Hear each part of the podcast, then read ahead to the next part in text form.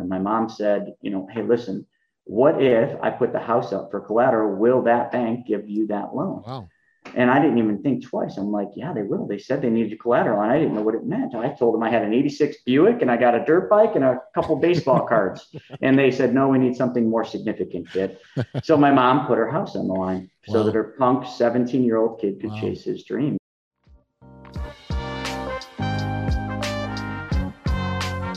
Welcome to the Audacious Living Podcast, hosted by my man, Audley Stevenson, the Odd Man.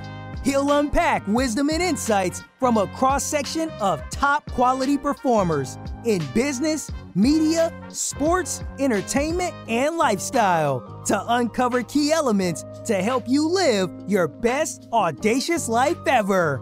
So, without further ado, here is the Odd Man. Greetings and salutations. You've got it locked to the Audacious Living podcast. And I can tell you right now, this is hands down the most audacious podcast you'll find on the internet. I'm Audley Stevenson, and thank you so much for joining us here on another episode uh, as we continue our ongoing goal of helping you live your best audacious life ever. Uh, as always, I'd encourage you to uh, connect with us, and you can do so through our social media channels. Uh, you can find us on uh, Twitter and Instagram, and we're under the handle The Audacious Pod. And then if you have, head over to Facebook, type in The Audacious Living Podcast, you'll find us there as well. And then lastly, uh, if you're watching this particular episode on YouTube, then you know you can subscribe to our channel simply by tapping the bell down below. It's that easy. So please like, follow, subscribe, share. Let's continue to do our part to keep this audacious conversation going. Uh, got a question for you. How much time do you spend dreaming? It could be, you know, for yourself or, or for others, but dreaming. How much time do you spend? And, and and there's really no limit how much time we can spend on dreaming. So it's up to you. Now, if you answer with none at all, then you've got some work to do. But if you do dream, that's great. So my next question would be is how much time do you spend going after your dream? You see, dream without action, action or any sort of forward movement is nothing but a wish. And my next guest totally understands this fact. In, in fact, you know, he's followed his dream in wanting a better life, and he's done just that. His name is Chris Naugle, uh, known to America to many as America's number one money mentor, and with good reason. Uh, you know, built, Chris has built, uh, you know, 19 companies, different businesses. Uh, he's been featured on Forbes and ABC, and he had a you know he had his own pilot show on HG, HGTV. And uh, uh, you know now he spends much of his time not only you know with his businesses, but much of his time helping people uh, understand and build wealth and recognizing the power of money. Uh, and none of which is possible, of course, if we're not prepared to go after our dreams. Uh, Chris is all about helping others achieve and, and, and aspire to greatness. And again, so much of that is incumbent on us taking action. So um, I, am going to stop talking now and, and, give you a chance to hear from Chris in our, in our fulsome conversation. Uh, again, he's number one. He's America's number one money mentor. Uh, he knows what he's talking about. Uh, he'll have some financial, bit of financial advice too. Although we're not a, a financial podcast, we're going to dabble in that space uh, just a little bit to help uh, illustrate his story that much more. So, without any further ado, here's my conversation with Chris Naugle. Enjoy. Chris, it is great to have you with me here on the Audacious Living podcast. Uh, thank you for taking the time, man. Yeah, it's my honor and privilege. Thanks for having me. This is great. You know, not often you get to sit down with they call you number one, America's number one money mentor. You probably don't have a lot. You don't probably have a lot of problems making friends with a title like that, do you? I didn't come up with that one. It was. Uh, I remember when they started calling me that. I'm like, ooh, well, that's a tough. That's a big shoe to fit. But uh, it. Eventually, it just becomes normal, and you just kind of roll with the punches. For sure. No, no, I, I get that loud and clear. Sometimes people see kind of that greatness in us or what they, you know, that special thing in us and they anoint us and we kind of have to, you know, live up to it, I guess, in some instances. So absolutely. And it's, it's always good when you got a big uh, title like that. It calls out a lot of the haters too, because you know, people it, are always it. there to try to bring you back down. That's it. But by chance, uh, as we're talking about this, did you kind of feel any kind of pressure or to live up to that expectation or when you first kind of heard that how did that go for you no I, I, I remember i think it was randy garn who who initially said that and i'm like whoa that's that's an interesting one. I'm like sure. I'm like yeah i guess i guess i am. I, I don't know. And he's like no you are. Stop saying you guess. He said just be just you know say it. I am. And i said all right i am america's number one money mentor. And you know that there's a lot to be said about that you know? Right. it's, it's repeated in the bible you know i am. Mm. And uh, sometimes you just got to own up to it and you just, the rest will take care of itself. Got you. Got you. Did you, out of curiosity, ever ask him why, how he came to that or what, or you just accepted it and I didn't. And I was just on the phone with him today. Uh, he's one of my mentors. I yeah. just asked him, I said, you know, where'd you ever come up with that? I don't know. I, I will ask him. But no, I didn't. I was just like, hey, I, I like it. Let's yeah. roll it. And that's what we did. Yeah, yeah, I know. I'd be yeah, I'd be intrigued to find out what it was that you know he saw, and not that it, not that it, no one's questioning it because you absolutely are. You've helped thousands of people, which is fantastic, and we'll we'll sort of talk about that in a little bit. But I'd like to get your your, your let's get into your backstory and how you got to where you got, because I oftentimes feel you know that's the, the the meaty part of the journey that happens at the very beginning, and that's where you learn the most lessons. Absolutely, you know, and I didn't grow up uh, in a family with money. I grew up in a lower lower middle class family.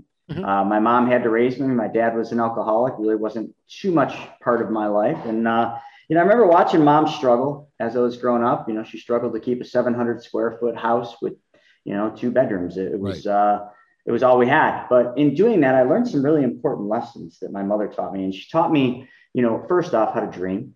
Uh, when I wanted things, we couldn't just go buy them. If I wanted a skateboard or a snowboard, it wasn't the means to just run out to the, the shop and get the thing I wanted. So she taught me principles of, you know, saving and how my mom did it is she would save her change. And I'll never forget it. She had this big glass jar in her okay. closet and she would just put her extra change in it. And when she saved up enough, and I remember going in there and rolling change, you know, many people don't even know what that looks like today, but you know, you just, you roll the change, you take them to the bank and that's how she bought her lawnmower. So when I wanted things, I started doing the same thing. But she got me this. I still have it today. I just found it in storage. Uh, it's a black box that has a little slide top, and that's what I would save my money. And I'd mow lawns, and uh, that's what gave me, I think, the work ethic. And as I got into the teenage years, I had a dirt bike that I rode to work, and I worked on a farm at 14. Okay. And I remember I would take the money from working on the farm, and I worked uh, at a little restaurant during the summer months, and I would take that money and I'd save it. And I had a goal of buying a brand new dirt bike. I had this one that I always yep. looked at yeah. Now, visualization is a big part of it because when you can't have things, you have to visualize them. Yes. And I would draw pictures at school. You know, if I this dirt bike became so real to me because I would just constantly draw it. I'd constantly be reading articles about it, right. and I'd go to sleep and I would literally dream about these things in the act of riding this yep. dirt bike. And you know, dirt bike, skateboard, snowboarding, surfing, all the same thing.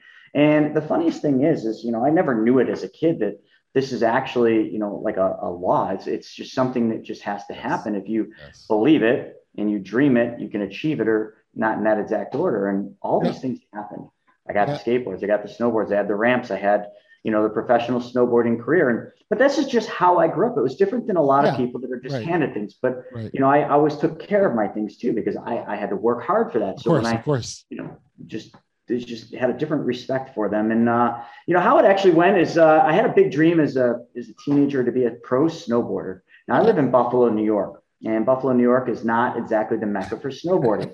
but I, I watched, you know, from the hill, I watched two pro riders one time show up and ride the park, and the names were Blair and Shane. Okay. And I remember hearing these guys were from Buffalo, and I'm like, how did these guys become pros from Buffalo? Because everybody tells me I can't do it living here they they paved the way and i just mimicked what they did and i did what everybody else was unwilling to do including i, I couldn't afford to go to the resorts much. So i was in a ski club you know, mm-hmm. with school so that's how i went but i only got to go one day a week. Okay. you know the other pro riders were on the hill every day. All the time right.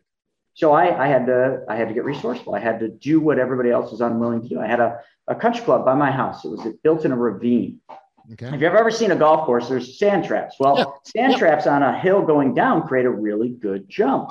So I would go there and I watched the sledders do this. this is how I learned it. I saw sledders go down, they catch a little bit of air, and I'm like, wait a second, I can build a jump out of that. and I can practice all these tricks that I'm watching in these videos and seeing in the snowboarder magazine. And that's what I did. But I learned that I could only do this after school. And in the winter, it gets dark really early. So I'd get three, four runs before it started getting dark, and mom was there to pick me up. So I had to get in better shape. So I remember running up and down the backyard of my house to get myself in better shape. So when I went there after school, I could get more runs and learn more tricks. And this is just how I did things, not even knowing I had so much fun doing them. Some people would look at that as that's so much work. To me, it was just like, a, it was just the, that's what I had to do. You know, we have to measure success in that. That's how I, I hit the levels of success. And I love it. You know, the, these dreams continued on, you know, and I, I remember uh, 16 years old. I had a real, real big boy job, you would call it. I worked at a restaurant. Okay. And it was like a prep cook. I thought this, okay. oh my God, this is a real job. And you're at the top of the mountain.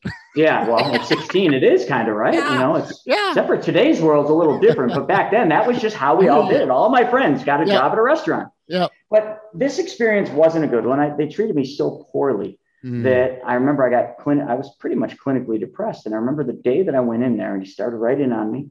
And I remember I just, I'd had enough and I said, I quit.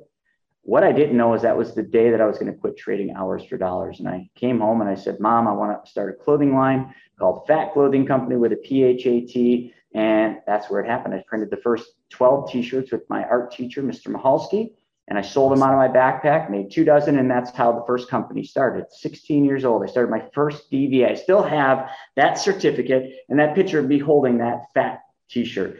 And uh, then from there, I, I got the next big dream at 17. I met a guy who, you know, through skateboarding and that, and he's like, we should open a shop in the Lockport Mall. Right. And I'm like, oh my God, yeah, I got fat clothing. I and then we'll call the shop Fat Man because I was I had fat clothing and I was the man, and that was the name. Yeah. But uh, we started that, and I ended up buying him out uh, when I was 17, turning 18. But buying him out took seventy thousand dollars because he fronted the money for it. He was uh, the lead partner, and I really just worked yep. at the shop at that time. And uh, I tried getting loans. I tried going through it, and a lot of us all have failures that we go through. And this was this was a failed success, uh, is the way to put it. Because I went around and asked everybody that had money if I could borrow money. They all said no. My father right. said, "Come get a job at the factory." And uh, I almost gave up on that dream. My mother watched this happen, and my mom said, "You know, hey, listen, what if I put the house up for collateral? Will that bank give you that loan?" Wow. And I didn't even think twice. I'm like, yeah, they will. They said they needed collateral. And I didn't know what it meant. I told them I had an 86 Buick and I got a dirt bike and a couple baseball cards. And they said, no, we need something more significant, kid. So my mom put her house on the line wow. so that her punk 17 year old kid could wow. chase his dream. And uh, wow. Fat Man Board Shops took, took shape November of 1994. It's still operational today. I sold it in 2010, but that was my first big business. And I learned a mm-hmm. lot because I knew that if I failed, mom lost her house or we mm-hmm. lost her house. Really. So you know when you when you Chris, I want to jump. It, sorry, I want to just jump, jump jump in for a second, only because you, you have said some awesome things, and I don't want to lose them, and I want to even if we pin we come back to them. But I tell you what I heard off the bat: dream, dreaming, but not just dreaming, dreaming big, right? And there's much to be said about having big dreams, pursuing those dreams, being resourceful and finding different ways to achieve those dreams. And when there's things that are gaps or things you don't know, watching and learning from others to again to achieve those dreams. And then you start talking about failure, and it's not really real failure because you're learning from that and you're figuring out, you know, how, how to get to where you want to go. So again, under that envelope of dreams, there's all these things that in in, in your brief couple minutes there, they're just incredible lessons. Yeah, but you know, just when you're a kid, you're just living life. Yeah. You're just chasing your dreams. You know, I, I have a 17 month old, mm. you know, and at 17 months old, I watch her running around and there in her mind, there is nothing she cannot accomplish. Not one thing. It, no matter what she dreams, what she wants, what she wants to accomplish, she goes for it. Right. You know, but somewhere in life, we lose that. Like we're born with that innate ability to dream and accomplish anything that we can come up with. But somewhere in life, those dreams get crushed. We get put, molded into this little box. You know, we start to conform to other people's failed dreams, to other people's failed realities. And and this has happened to me many times in my life. And there's been a lot of attempts to crush, you know, these dreams that I've had, including all those ones I just said. There was always somebody when I had the dream, even though my mother was my cheerleader, if right. you will, right. there was always somebody on the other side waiting to crush that dream because it just didn't make sense to them. And, you know, my father was one of them and many others. But, uh, you know, I think that's an important lesson too that I want to bring up is in my journey, I'm 44 now. I've, I've had lots of failures. Uh, I've failed a lot. And, you know, I know you say that, uh, you know, failing is just another way of learning and absolutely correct. But in the moment, yeah. it seems like the darkest day. Yeah. It seems like the worst thing that could ever happen. And, you know, in doing that, I always come back to saying, you know, what is success? You know, what is the true definition of success? It's going to be different for everybody. Is mm. it money in the bank? Is it the car you drive, the house you have? Is it the things you accomplish, the amount of people that you help solve problems? I mean, it comes in many things, but really, if you really define or look deep down into what is the difference between success and failure, it's very simple. And Earl Nightingale talked about this in the, you know, the strangest secret in the world. If you if you've ever never heard that, or your listeners never had, please go to YouTube and search the strangest secret in the world. And he talks a lot about the difference between success and failure. And he says the only difference between a successful person and somebody that fails is creation. Mm-hmm. Successful people do one thing different. They create. They create something. They create the life. They create that dream that they thought about at night and envisioned and drew on their note keeper. Right. You know, they, they they create what they dream. And the ones that don't succeed, unfortunately, what they do is they conform. They conform to other people's realities, other people's failed dreams. And therefore they get stuck in that moment where they think, you know, this it's a negative mindset, but they think that they can never succeed because people tell them they can't. Yeah. And that's sad. And I always try to change people from that conformed mindset to the success mindset of creation. Mm-hmm. And it's very difficult because some people have just given up. And that's sad yeah. to me because I think back and I think, what if I did give up? Yeah. What if that first day I went to the snowboard hill and I couldn't get it right. I couldn't figure it out. What if I just quit? What if I just gave up? Yeah. Yeah. What if you didn't go to the hill because you're in Buffalo and you're like, well, this isn't yeah. the place, right? Like there's all sorts of what ifs, right? Wow. You know, and life's full of those decisions we have to yeah. make, those opportunities that come to us. And those opportunities come first in the form of a dream. You come up with an idea, or maybe somebody presents an idea to you, and then that idea becomes your idea. You know, but how many opportunities do we actually let slip by because of fear, or because of conforming to somebody else, you know, and what they say. I can't tell you with what I do today in the money space, people always say, oh, that sounds too good to be true. All that person said that doesn't work that way. Well, you can believe them, you know, in their failed reality because are they living their perfect day? Are they living the day you want to? Right. Probably not. But yet they're telling you how your day should be. They're mm-hmm. telling you what your dreams should be. And I, it's, it's a sad reality, but I, I can sincerely say in my journey, I've been on both sides.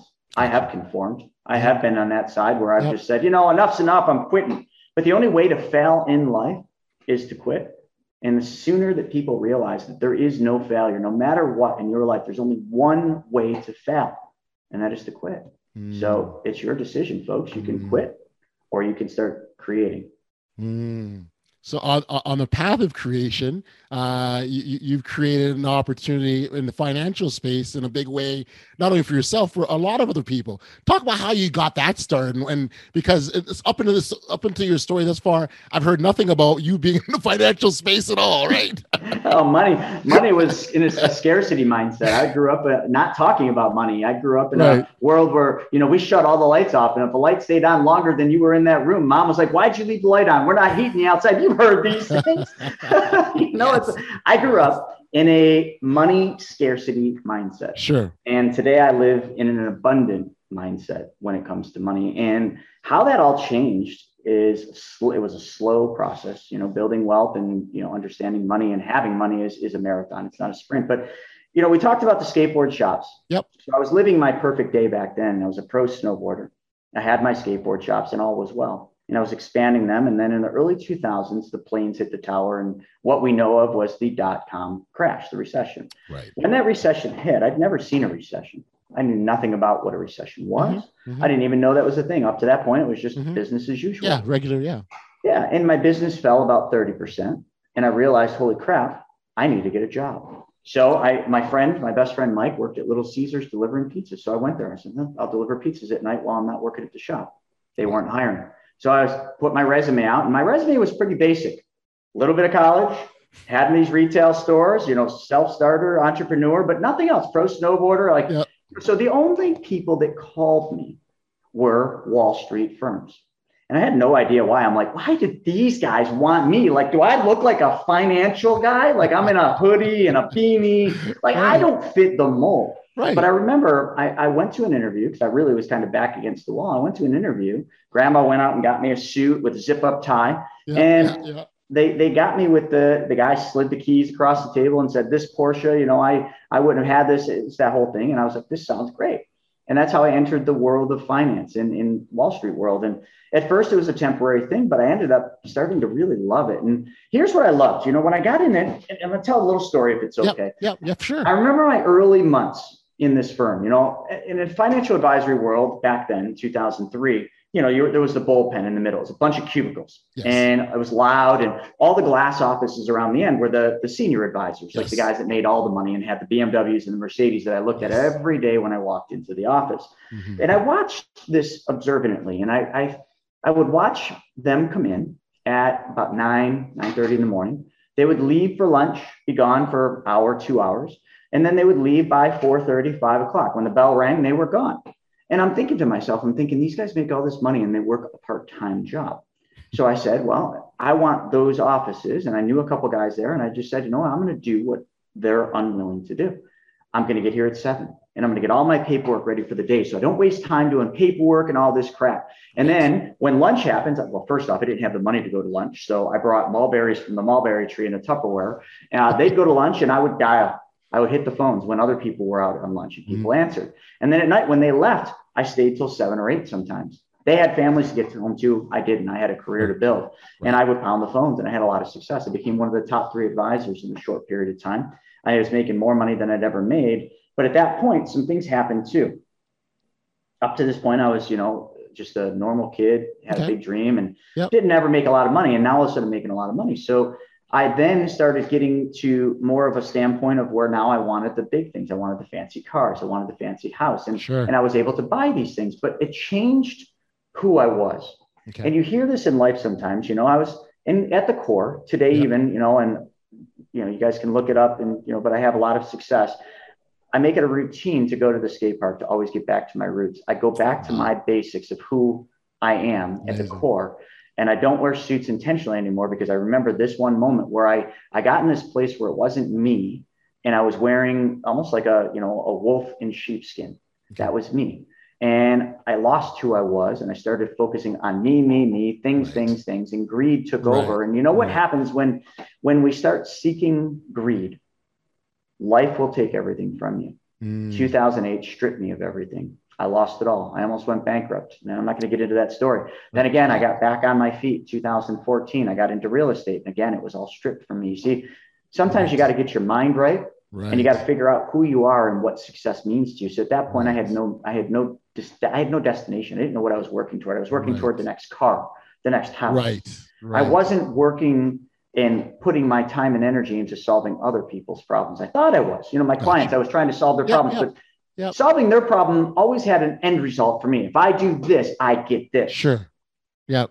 You're defying the laws that are here in this universe, and you will never find success if you live that way. I'm a perfect example. Every time I had money and every time I had things, they were stripped from me Mm. just as fast as they came to me Mm. until I changed the way that I did things and the way I thought. And it took a long time, lots of failures, Sure. dark nights, times when I'm at the very bottom thinking maybe I should just drive my truck into that tree. I've been there. So if Mm. any of your listeners have ever been to that low point, we are in different weird times. Sure. If you've been there, I was there. And I know that point. It's dark. You just think that you can't do anything right. There's Yeah. nothing you're doing is is ever going to work. But I assure you it does. You just have Yep. to get out of that mindset. Yep. And uh, yeah, I, I just changed everything. One person said one thing to me. Uh, it was a mastermind that I couldn't afford to be at. And this guy who was running it came up and I asked him for the best advice he could give me. And he puts Mhm. his hand on my shoulder and he says, Give your best stuff away for free. And I'm thinking, You son of a beep.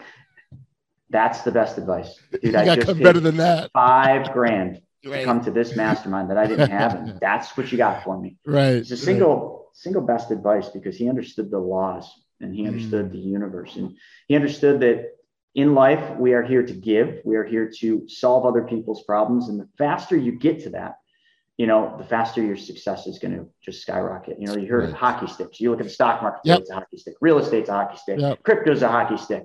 Okay. When you hockey stick, that's that's what your life will be if you start focusing on others.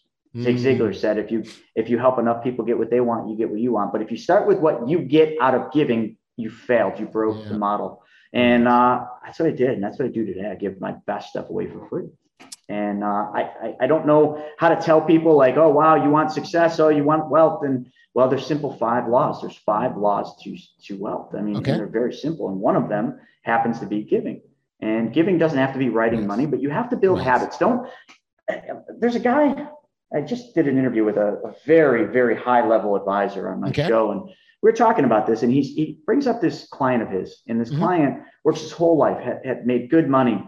And when he gets to retirement, he says, You know, I've made it, I've had success, and now I'm going to change and I'm going to give. And Mm. when he said this to this guy, the guy's name was Scott, Scott said, Why did you wait so long? Right. You, you waited till retirement until you, in your mind, got to the place you wanted to You were start giving. Yeah. Right. That's backwards, folks. Yeah. I don't care if you've got $10 to your name Yep. find a way to give. You don't have to give it all away. I mean, you know, obviously you got to live too, but giving doesn't have to be financially. Yep. Let me give you an example of a pattern and a habit.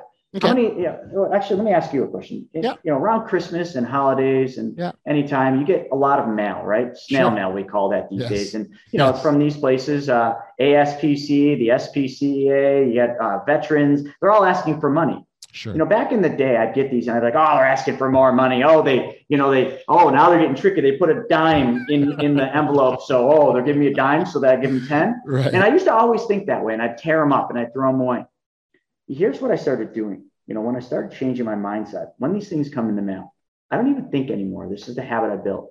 I take them, I open them up. I don't even read it. I don't care who it's from. Yep. I take it, I bring it to work. I open it up and I put it right on my desk, right Yep. in my way. Yep. And then it forces me to grab my checkbook and then I write a check.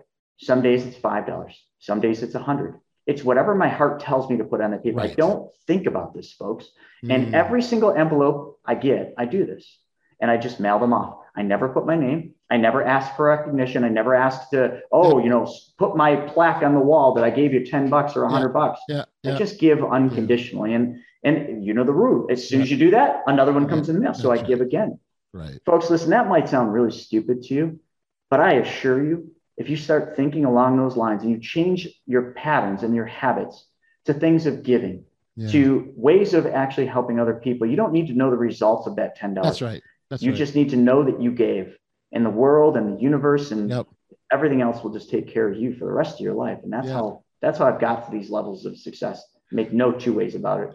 I, I, I oftentimes give an analogy about uh, uh, everyone's got that favorite teacher, right? That favorite teacher, and when and when you ask them, uh, you know, how did that teacher impact you? Uh, how how do they make a difference, or why were they your favorite? There was always something special, something unique that they did to make that individual feel special. From the perspective of that particular teacher, they were just doing what was natural to them and had no idea the profound impact it would have on individuals years and years later. And that's why every time you, everyone always has one, right? If I ask you, Chris, you can say, who was that teacher? I'm sure you No. can name. Everyone has that one. And that person was just giving, not looking for anything in return. In fact, they're not even getting getting anything in return, really, if you, you look at it, maybe in some ways, in terms of the satisfaction of knowing they helped you, but not monetary. They were just giving. And that's and that's so that's what falls in line when you with what you're talking about here. Give just for the purpose of giving. Yeah, now just envision, and I want everybody to think you're having a really bad day. Yeah. Nothing's going right. Your car broke down. You got a flat tire. You were late. Your boss started yelling at you. Nothing's going right. The coffee, you get to the coffee maker, you you just need a coffee and it's gone and there is no more. We've all had those days. So I want you to get yourself in that mindset. Then all of a sudden you get a phone call and it's from someone that you know and they say, Hey, listen, you know, my, my really good friend, you know, they, they're losing their place. It's freezing cold. They're going to be thrown out today if there's anything you could do to help them, you know, I'm already giving them hundred bucks, but they need another 300. Imagine just reaching into your pocket or grab today. See, I, I'm so old fashioned, but just grab your phone and you Venmo them $300. It's mm-hmm. 300 bucks. It's not really going to make or break you. Right. You Venmo them $300. I want you to imagine now how you would feel after you sent send. You're, you would you would perk right up. You would smile. Sure. You would know that you literally just helped that person through a tough time. And what you don't know is the butterfly effect, which you're talking about, of Mm. what that did for them. Now imagine that kept that that young family, that woman, Yes, okay, that yeah. single mother and her young child in that house. Yep. Imagine that that then gave her the ability to then get ahead and you know take the money that she would have had to pay to rent that month, which would have broke her, so she could actually take her daughter out for a nice meal. Yep. And imagine then that just for, you know keeps going the butterfly effect. You you will never understand the profound effects of simple acts of kindness, Yes. but Yeah. the act of kindness that you did there changed your entire makeup, changed everything Yep. for you that day. Yep. Your worst day went into your best day, and that's all you could think about that day is that good deed. Yep. That helped your productivity at work. That Yes. helped you do more at work. It Yes. changed the way you talk to your boss. It changed everything. Yeah. Yeah. The power of giving. The life. Yeah, the power of giving, power of giving. So, so Chris, let, us get into what you do that's so special in terms of giving. I mean, we we primed it up here for people, right? We've been talking about the, but let's get into what you do because I th- when when when you can offer, and it's been thousands of people from what I understand. You know, not Tens thousands, of thousands now. like like that's phenomenal. So let's let's I, I, I, I'm, I'm gonna let you tell it because I think it's uh again when you touch those kinds of numbers, like you're changing lives, like generationally. Absolutely, yeah. And it's it's so simple, folks. I do one thing. I do one thing. I, I solve people's money problems by showing them how to be back in control of their money. And how I do that is a little bit more complex, but I'll give you the simple version. Yep. I learned that as an advisor, I was always selling things. I was always doing what the advisory companies wanted me to do. And, you know, I also then started meeting through real estate really high net worth individuals, multi-millions, tens of or hundreds Right. of millions, and then billionaires. And and I was used to talking about money. I was an advisor. So I would start asking them, what do you do with money? And it was always almost the complete opposite of what I thought their answer would be. I thought that they did everything that I taught as an advisor because I was a pretty high, you know, profile advisor. But what I found is these high net worth individuals were doing something totally different. All of them had different ways that they managed money and handled wealth, but they all changed one thing. And this is what I boiled it down to. The wealthy individuals have learned over time that one of the secrets to not making money, making money is a whole different thing. I don't really teach people how to make money. Okay. Mm-hmm. I, I can't teach you how to change your mindset and I can't teach you how to make money. Right. But what I can do is teach you how to make money work for you, and I can teach you how to keep money. See, we all have been so pre-programmed to go out there and trade hours for dollars. You know, I'm holding a hundred dollar bill. We go out and we work our job or we run our business, and in return, we associate hours worked for this money. Gotcha. Now, you know, and people have taught us, oh, what are you worth an hour? Well, whatever number you give them, you're worth. Let's just for today's sake say you're worth a hundred bucks an hour. So you go out and you trade an hour, and you would now have a hundred dollars. And what do you do when you make money? Well, we've all been trained to do one thing. You go to somebody else's bank, a traditional bank, and you deposit the money there. Do you not? Yeah. That's what we all do. That's It's right. what we were taught to do. Mhm. And if it's a job, sometimes you take, you know, five, ten, or fifteen dollars of that hundred and you put it into your 401k. That is broken because what you are essentially doing in that is you are giving away your best dollars, okay, your most valuable dollars, and you are giving up control of them. Because I want to ask you, when you take that hundred dollars to the bank Mhm. and you give it to the bank teller, does the bank teller take that hundred dollars and put it in a little box with your name on it? No. No, they don't at No, all. they they don't put it at all. They move. That's, That's right. right. You just nailed it. They put that money to work. yeah. They send that money out to work in the form of loans and other different things. In those loans, they charge an interest rate on.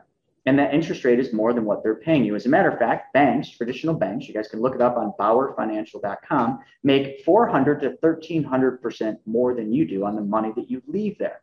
But you gladly went there with a smile on your face and gave up control of your money and just let it sit there because it felt good. Because now you think that that money sitting there is going to do something to change your life, but it isn't. It's going to change the bank's future because it's going to help their profits. Yeah. And in return, the bank gives you those little suckers in the, the coffee mug up there. And what do those suckers say on them when you take them out? They got every flavor. Unwrap it and look at the wrapper. It says Dum Dums. There's only one brand of sucker at banks. They're sending you a message. Mm. So here's what the wealthy did, and it goes all the way back to the Rockefellers, the Rothschilds, the JPs, the Morgans. I mean, they've all done it. The Walt Disney's used this, the Ray Krocs, all the way up to today's sitting president. They changed one thing. They decided that they didn't want the banks to always be winning, and they didn't trust banks. So they wanted to find a better way and a better place to store their capital. Okay. And they looked around and looked at the financial world, and they said, "All right, what's the safest, strongest financial institution?" Well, it Mhm. wasn't banks. Banks were failing. So they found that giant mutually owned insurance companies were. So they said, all right, well, how do we create a banking type system with an insurance company and they hit dead end, dead end. They can't just deposit money at the insurance companies. They wouldn't allow that. Right. So what they did is they created a banking system with a vehicle and a product that all of you know and most of you hate called whole life insurance. Now, before everybody like hit stop, I I, I got to first explain something. Right. The way that this is done, what I'm going to tell you next, it is a whole life, but it is not the whole life that you buy from your brother-in-law, not the Right. whole life you buy from the insurance store down the street. This is a specially designed and engineered whole life that is literally built backwards. The banks have been doing this for hundreds of years because the number one purchaser of whole life in the world are none other than the banks, where we deposit our money. Absolutely. Look it up, Right. folks. Type in, go to Google and listen. Everything I'm telling you is factual, so do your own due diligence. When I say whole life, everybody goes into defense mode. Oh, another insurance salesman. Oh gosh, no. Right. right. Dave Ramsey and Suze Orman said that that's horrible. and I agree with Dave Ramsey. Regular whole life might not be the best place to store your wealth. But again, Sure. we're talking about something that's designed and engineered to function as a banking system, and it's been used like this for hundreds of years. So the wealthy put their money in Who are, they, who are they designed for, Chris? Well, they're, it's not who they're designed for; it's how they're designed. They're designed so that the money that we put into the whole life, Yeah. first and foremost, when you buy a whole life, you're thinking you're buying a death benefit, which you are. Okay. So the death benefit has a cost and pays out the day you die. Now, I don't know anybody in my life or any of my circle, friends in my circle, that care more about the money somebody's going to get the day they die more than they care about the money they have in the bank to Yeah. use today. Yeah. So if we just flip it and we build the whole life, we engineer the whole life contract so that the main focus is the cash that we have to use today. And the least focus is the death benefit that's going to be paid out sometime later. Now, what we've got is a vehicle that will operate much like your savings account. But you see, your savings account right now probably pays you nothing. If you're lucky, you're getting less than 1% in your savings or your checking account. And if you guys are getting more than that, you found yourself a good bank. Mhm. But insurance companies pay a much higher guaranteed interest rate because insurance companies play the long game, banks play short game. So the insurance companies that we use, which are mutually owned, dividend paying insurance companies, the policies that we put the money into will pay a guaranteed interest rate of anywhere from 2 to 3.75 under the new 7702 rules. I used to be able to say 4%, but that's that's gone now. Now it's a little bit lower. Mhm, mhm. But with dividends, it's about 6% by today's standards. Okay. So now imagine you take and you change just one thing. And this is what the wealthy do. They change where their money went first. Instead of making money and giving it up to the banks where they make all the money, we change that and we take the money that we make, or the money we save, I should say, and we put it into this specially designed and engineered whole life, where by today's numbers, 2021, you with dividends will be making roughly five and a half to six percent, significantly better. But now comes the problem of okay, yeah, but then what if I need the money? Okay, well, what if you need the money? Well, then we can go back in and we can take that money back out. Right. In the first couple of years, it might not be 100%, but I, the ones we build are about 88 to 95% in the first year you can take out. Sure. But here's what we got to start learning, and this is what the wealthy know. The wealthy know how to make their money work for them, just like the banks know how to make your money work for the bank. So when we take money out of this new banking system that we've created with the insurance company, the money has to have a destination. It has to have somewhere where it can go to work where it's going to make you an interest rate or actually make you something like a gain. So let's just pick on the easiest place for people to build wealth. Where's all your money going already? Well, if you went and you did a budget, you'd see this much is going to Visa, Amex, Discover, MasterCard, your car payments, Right. all those payments of those debts that you've accumulated because you've been taught to go out and make money and go out and buy things. And now credit's so easy, you can pretty much get anything you want on somebody else's loan Pretty much. because they're because they're smart. They know how this works. So what if we just took and put the money there? Now we're making this interest rate, and then we take that money out and we pay off Visa. Okay, that's what you might do with your savings account. You might save enough in your savings to pay off Visa, and you do that. Mhm. Most people would look at that as a zero sum game. All right, I saved it up and I paid off Visa. Great, now I don't have to pay Visa. But what if, in this scenario, this banking system, when we took money out of this specially designed and engineered whole life, what if the insurance company said, and let's choose 100 bucks. I put 100 in, and let's just hypothetically say I take 100 out. Let's just assume that the insurance company still pays us interest and dividends on that full $100, even though I'm holding the 100. That doesn't even sound possible, does it? Mm. Why would the insurance company ever pay me interest on money that's not even there anymore? This is the secret of the wealthy. That $100 that I took out wasn't my money. The insurance company loaned that money to me. And the reason they loaned it to me is because they made two promises. One, they guaranteed me an interest rate on my money. Number two, they promised to pay a death benefit the day I die. So if they loan me money, they're giving me a loan against my death benefit. So my death benefit goes down, but my money, my hundred dollars never left my account. So therefore my hundred dollars is still sitting there Right. making that six percent or whatever it is. Right. So I'm holding the hundred dollars. In in the loan, uh, people are like, yeah, yeah, but a loan, a loan, a loan, bad, bad, bad. The insurance company doesn't care if I ever pay the loan back because they just took it from my death benefit. Mm. That's Someday when I graduate, they're just going to subtract the loan from my death benefit. Right, Right. right, And and why would the insurance company do this? Well, because they charge you interest on the loan. And right now the interest rate's five percent. It's actually different now, but let's just use five percent. So if they're paying you six and they're charging you five, you're still making more than you're making your savings, and you got the money to use. One more step, and we're going to finish this because it's so simple. So now you found a better place to store your capital where you can make money and make interest Right. and spend money at the same time. That's totally different than anything you've ever used. But now we got to treat our money the same as we treat the bank's money. Every month, we're talking about the Visa card that you have. Every month, we make a payment to Visa, and Visa charges us a pretty hefty interest rate on that payment. Sure. Let's call we got a hundred dollar balance with Visa, and they charge us ten dollars a month. Let's just say they're charging you twenty percent interest. So I take this hundred that I just took from my death benefit, the loan the insurance company gave me, and I pay off Visa. So now I no longer owe Visa ten dollars. Right. But you see, I was conditioned to pay Visa every single month because that was who gave me the, the credit. The credit. But now that I don't owe Visa, what we need to now do is treat our money, our hundred dollars, the same as we the treated bank. the banks. And I take that $10 payment that I used to pay to Visa and I just change the name on the check and I pay it back to my bank. You see what we did? If it's very simple. I want all of you to envision a circle. Mhm. Okay. Your money starts on the left side of the circle. You change one thing, and that's where your money starts. That's the left side. And that is that specially designed and engineered whole life that we design for people, you know, to do this. You take the money out in the form of a loan against Yes. your death benefit, and you use it to pay off Visa. But now Visa no longer is owed $10 a month. So what we now do is we complete the circle on the bottom. We treat our money the same as we treated the bank's money, and we recycle and recapture the $10 we gave to Visa back into our bank, repaying the loan that we took from our bank with interest.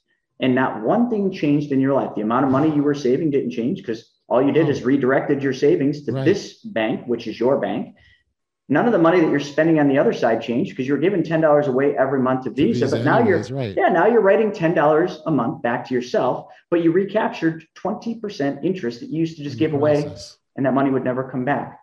Take that one simple concept and apply that to everything in your life. Apply that to your cars. Imagine if you paid off your car and the $500 a month that you paid to the leasing company or to the car finance company now went back into your bank. And you did that with all your credit cards, all your lines of credit, all your car payments, your boat payments, and eventually you landed at your house. I wouldn't suggest paying off your house at these low interest rates, but I'm just saying, how much money do you give away today? Mm, And if you didn't owe other people all that money, how much money would be coming back to you? And how much wealth would you be able to build by doing that? That's saving the interest. This is the simplest yeah. way to wealth, and it does not violate any of the laws of wealth. Law number one in order to do this, you have to apply law number one of wealth, and that is you have to save money. One tenth of your gross income should be money you keep. In other words, money you save. I say that to people money you keep. And they're like, I keep all the money that I make. Lies. You're telling yourself lies. You give that money away to other people. You don't keep it. time, How much right. is staying? Yes. Law number two your money has to work for you. Your money has to be in motion, just like the bank. So we sent our money into motion. We put our money out there to pay off Visa and we recaptured the money that we're giving away. So that would be law number two. And then the rest of the laws just apply to don't seek unrealistic returns because money will flee you. Don't fall prey to uh, tricksters and scammers, you know, and out there in the search. Always protect your money. In other words, if you're going to do that, make sure that the money is collateralized if you're going to lend it out to someone else. So there's different laws in my book. We'll cover that. But Yeah. this is the simple foundation of where the wealthy store their capital. Not all their money's there, but there's Right. safe money, the money that they can't afford to lose, that they would normally put in a money market or a bank account or a savings account. They change where that money goes first. And then a lot of people are like, yeah, yeah, but Chris, if it makes 6%, I can make way more in crypto. I can make way more in the stock market. So let me hit this because this has been the number one thing that I've been hearing lately. What if you could still make money in the stock market? You can still make money in crypto, but yeah, you can make Still. money twice without doing anything different because you did just hear what I said. Your money never stops earning interest. That's right. You never ever touch or interrupt the. So you can still do all those things. You can still do all those things while your money's still working. Yeah, my friend Caleb wrote a book called The And Asset, and he said, you know, this is not, uh, you know, do this or that. This Right. is do this and that. And. You can you can just change one thing, and that's where your money goes first, and tap into one of the most powerful financial things that the world ever ever has had, and that is called compound interest. But Yeah. Albert Einstein said it's the eighth wonder of the world, the most powerful thing in the financial universe. Those that understand it earn it. Those that don't pay it. Right. Which side of that are you on? But Right. right now, you just learned how to earn uninterrupted compound interest. In other words, a place where you can put your money, use your money without interrupting the flow of compound interest. That is what I do today. And there's a lot more Wow. that I do on top of that, but that's the baseline and the number one thing that changes people's lives. and, and, and I can see. I mean, I, I, I- sort of read a little bit myself and understanding before we chatted, and and and even at that time, I was going, "Wow, this just sound, like." First off, you you you make it sound very easy, right? And I'm sure, it's, and, and and and in theory, in practice, it is right as you Yes, explained it it, and it is. But I can see where people are just like blown away. What's kind of the initial reaction when you when you when you, go through this with people? What are they? It's always the same. It's always the same. That sounds too good to be true. Absolutely. Sounds too good to be true. How come I haven't heard about this before? How come my advisor and my insurance agent didn't tell me about this? Because they don't know about it. 16 years as a high level advisor, never once was I taught this. Never once. And the, then comes, well, why? If it's so good, why didn't they teach this to their best advisors? Right. because because in order to do what I just said, okay, in order to build that specially designed and engineered whole life where it has access to your money immediately in the first 30 days and up to 90% of your money can be taken out immediately, to do that, somebody has to give. Remember earlier, we started with giving. so now we're going to come back to that. To do this, your advisor or your insurance agent would have to give up anywhere between 60 to 90% of their commission so that you had access to 60 or 90% more money inside this policy. How many advisors out there, when you go to them and you say, Hey, listen, I got this thing, I got all this money, I, I want to do this thing that I just heard about on this podcast, but I need you to take and uh, make uh, 90% less money. Are you okay with that? They would first off tell you that that's not possible Right, because they were never taught this. Secondarily, they would probably cringe and say, Well, I suppose if it's possible, I'll do it. And they will find a way to make it not possible Right, so that they don't have to give their commission up. I'm sorry, I don't mean to pick on any advisors, but listen, I know the game. I do. It requires somebody to give so somebody else can get. This does not work if somebody doesn't give up their commission. There's no way in a whole life you'd ever have access to, you know, 80 to 90% or 60 to 90% immediately in the first 30 days. You'd have no money available in the first three years in a regular whole life. Hence why Dave Ramsey says it's a terrible place to put your money. He's right Right. but he doesn't understand this. He openly, openly and honestly has done a podcast or a show where he said the infinite banking concept, which is the concept of that circle that I explained, Yep, yep. he said that it's a scam. So watch Dave Ramsey's Infinite Banking is a Scam video, and then watch all the other people's videos that we've all created saying how much of an idiot Dave Ramsey is because he seriously, wholeheartedly has no freaking clue Right. what the infinite banking concept even is. But yet he goes out there because he's got this ego and says that's what it is and it's a scam. The dude doesn't even understand it and he makes a fool of himself in that video. Right. Shame. It's a shame that that's what the gurus out there are teaching. Yeah, well, it- saying. Well, it makes you think that they just don't want people to know, and, I, and so a piece that I want to tie this into um, is about non-conforming because Yes. you're, you're you're sort of breaking their traditional, you know, what we've been taught, and you know, getting away from the banks and taking this other vehicle. Like so, so that sometimes is challenging for people because non-conforming goes against everything that you've been taught, and that's t- I feel like you've watched a lot of my stuff because I say that every time. really What we teach has been being done for hundreds of years. But the reason people say it sounds too good to be true is very simply because nobody has ever taught it to you because it is Mm. it, it hurts the banks, it hurts the financial Sure. you know companies because they all have to be willing to take 90% less in pay. Mm, Now, what here's a funny thing, and we've we've done this, but I challenge all of you to do this. Go into your bank. Yep. Okay, sit down with that that big premier banking uh, person that you know has all the fancy products to help their premier clients, and just sit down with them and say, "Hey, listen, I've got a bunch of money that I want to put with this bank. Watch the sal, the saliva roll down the you know that person's face, and then just say, "But here's my only condition. It's so simple. Here's all I need you to do. Are you ready? Oh yeah, I'm ready. This is easy. I want you to put my money where this bank puts its money. Can you do that? well, Mr. Naugle, I don't, I don't understand what you're mean. What, what, do you mean? Well, no, I want my money going where this bank puts their money. They call it BOLI, right? They, that BOLI stuff, that bank-owned life insurance, where the bank puts, you know, all of its money. I just googled BOLI, and it said that banks hold 194 billion dollars, and that's as of 2019. It's way more now. And BOLI, BOLI, Oh, bank oh. bank owned life insurance, or you can search COLI, company owned life insurance, because okay. banks oh. and companies do this. And, and, and the bank will tell you they can't do that. If the bank is putting their money there and they're the number one purchasers of this, then why wouldn't they put your money there? Right. You you figure that out, folks. That's actually interesting, eye opening. And again, I can see where again where people are even going, "Oh my goodness!" Like, wow.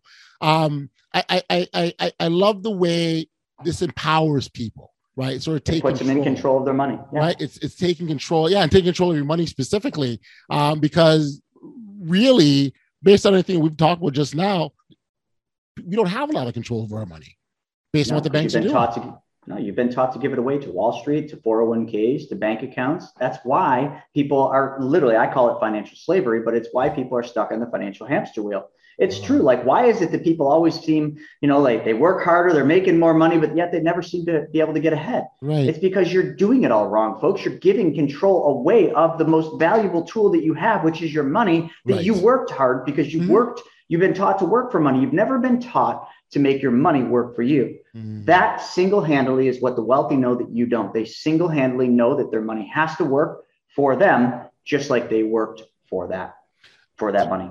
So, so where did you learn this, Chris? Uh, yeah, that's an interesting question. Not in Wall Street, I can promise you that.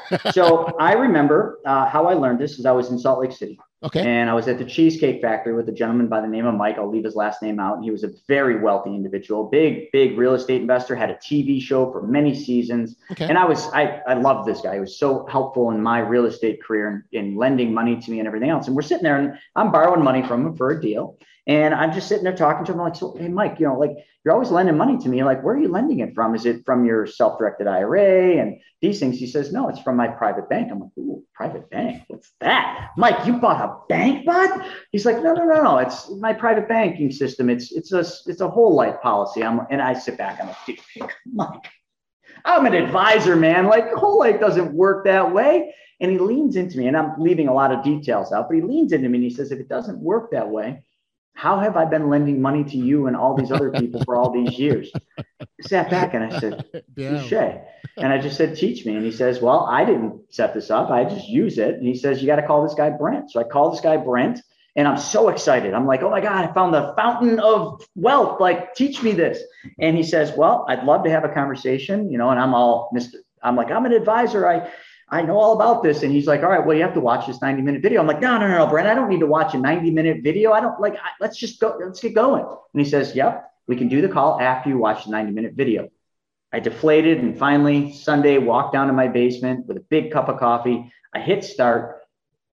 90 minutes went by like 15 minutes. And I had four pages of notes, and I literally, in that moment, had cracked the code.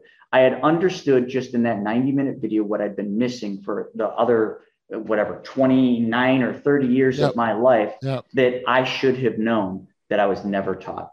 And I would challenge everybody like, you know, I watched that 90 minute video reluctantly, and most of you will be reluctant to watch a 90 minute video. But if you do, it will change your life.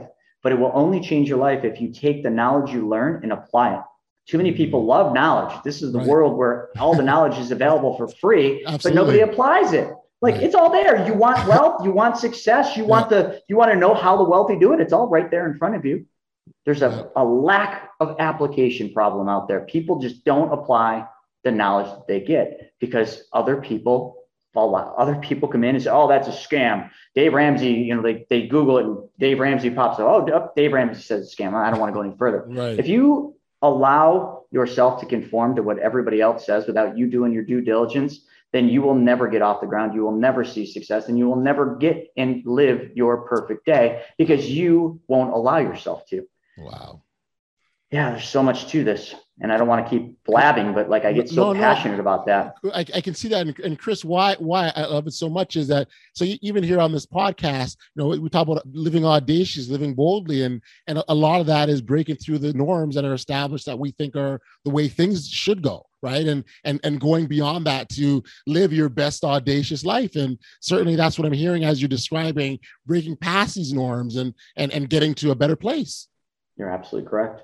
And it sounds so easy in a podcast and with me explaining this, but it is incredibly hard when you're actually doing it because it's the complete opposite of everything you've been taught your whole life.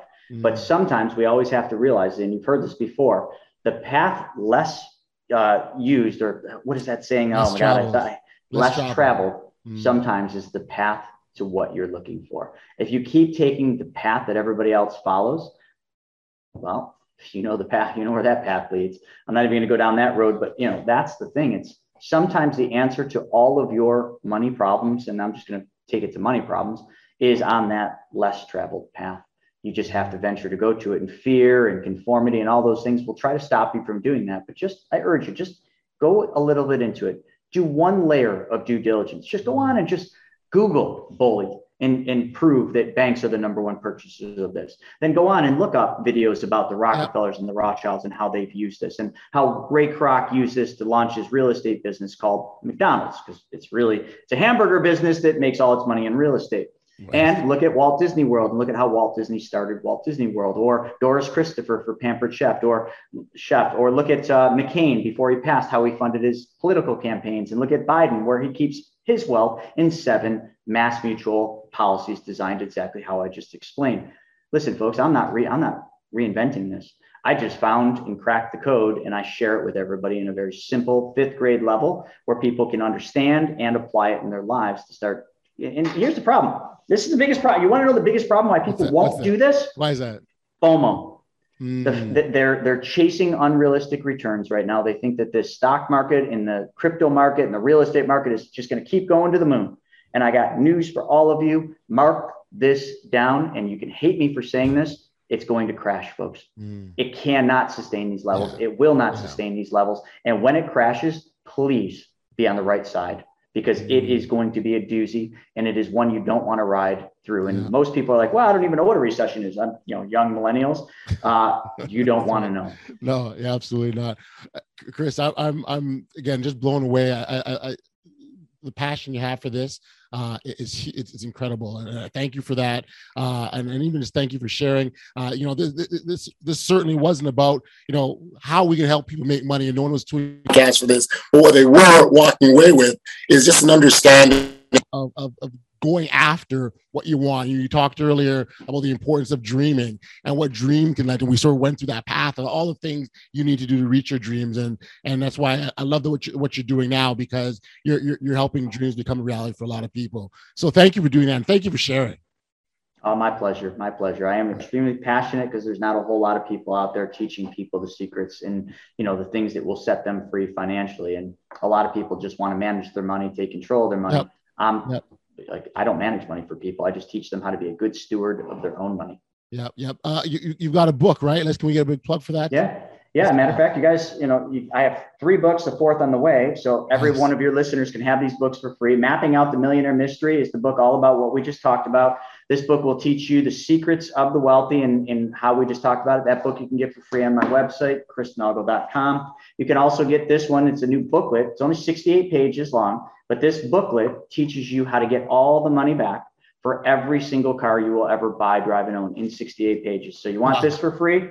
Go on. You can get the ebook sent. You just register for our free webinar. And then I have also have another book called The Private Money Guide if you're interested in learning how to be a private lender. And that's also free at chrisnaugle.com. Yeah. Free, free, and free.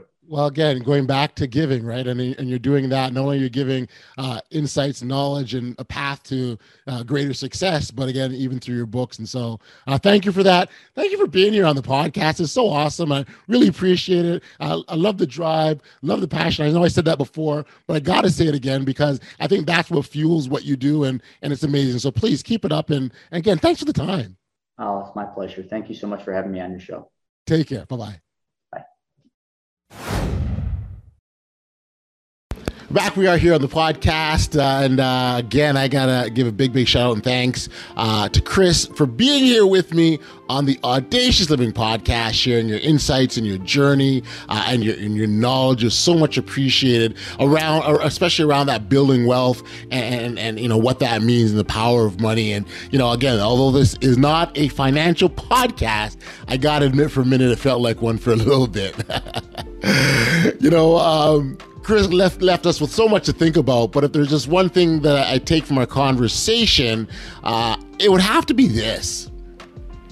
You know, it was it was world renowned uh, psychologist Abraham Maslow who once said, "The only way to be at peace with yourself is to live the life you were created to live."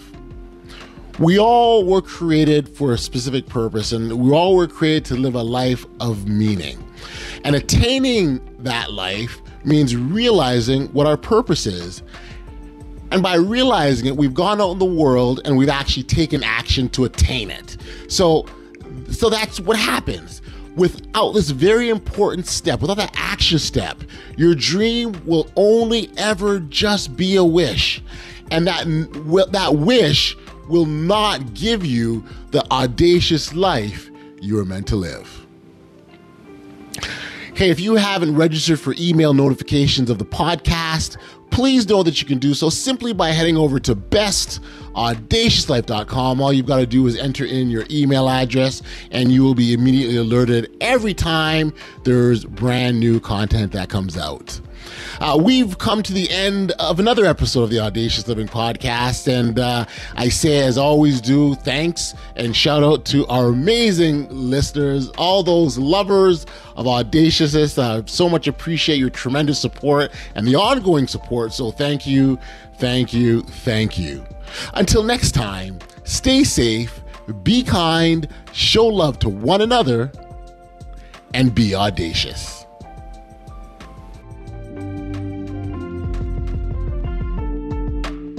You've been listening to the Audacious Living Podcast, hosted by Audley Stevenson. If you enjoyed what you heard, be sure to like, subscribe, and share. Until next time, be audacious.